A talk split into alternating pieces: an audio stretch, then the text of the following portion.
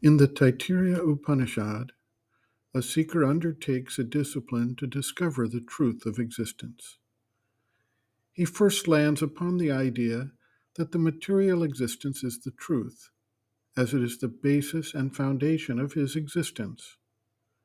As he continues this concentration, however, he begins to realize that the external physical reality is actually caused by and developed through the action of ever more subtle powers of existence.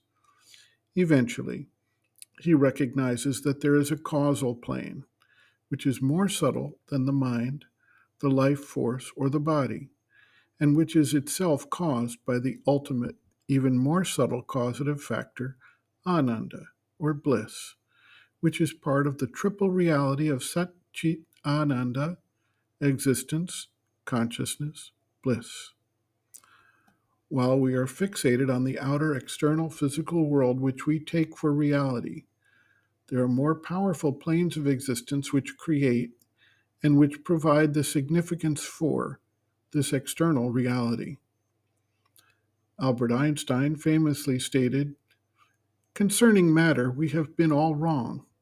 What we have called matter is energy, whose vibration has been so lowered as to be perceptible to the senses.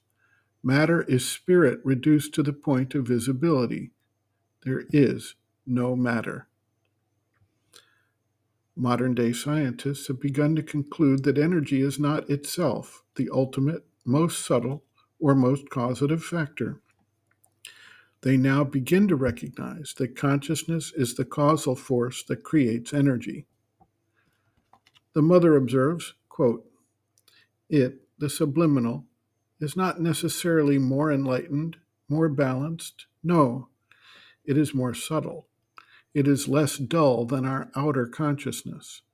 Our external consciousness is so dull, it has no depth, as our outer understanding has no depth. Our sensations have no depth. All this is something as though flat. So here it is fuller, but not necessarily more true. A disciple asked, Then why is it the most important? The mother responds, quote, Because it is internal.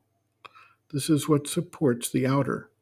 The outer is only an appearance of this. As I said, in a dream, when one goes there, one knows things which one doesn't know. One can do things. One is in touch with things which one doesn't know in the waking consciousness because it is too superficial.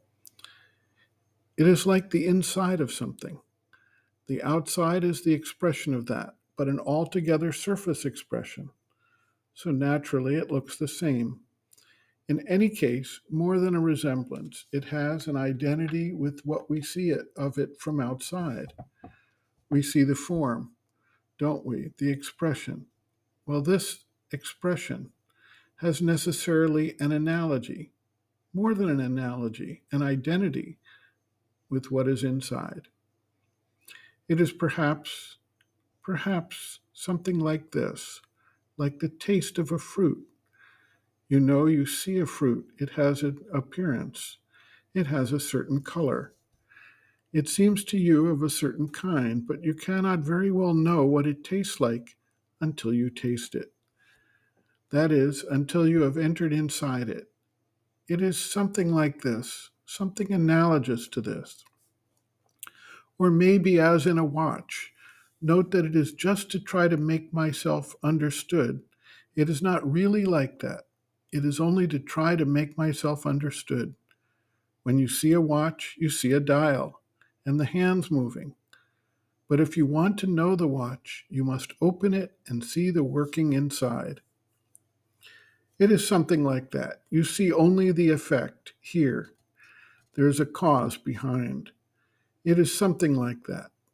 The world as we see it and our outer consciousness are the result of something which is behind, which Sri Aurobindo calls the subliminal.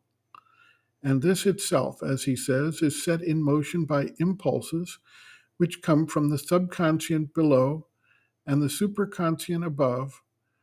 And so it is as though it were assembled here, And once it is organized there, it is expressed in the outer consciousness, the ordinary consciousness.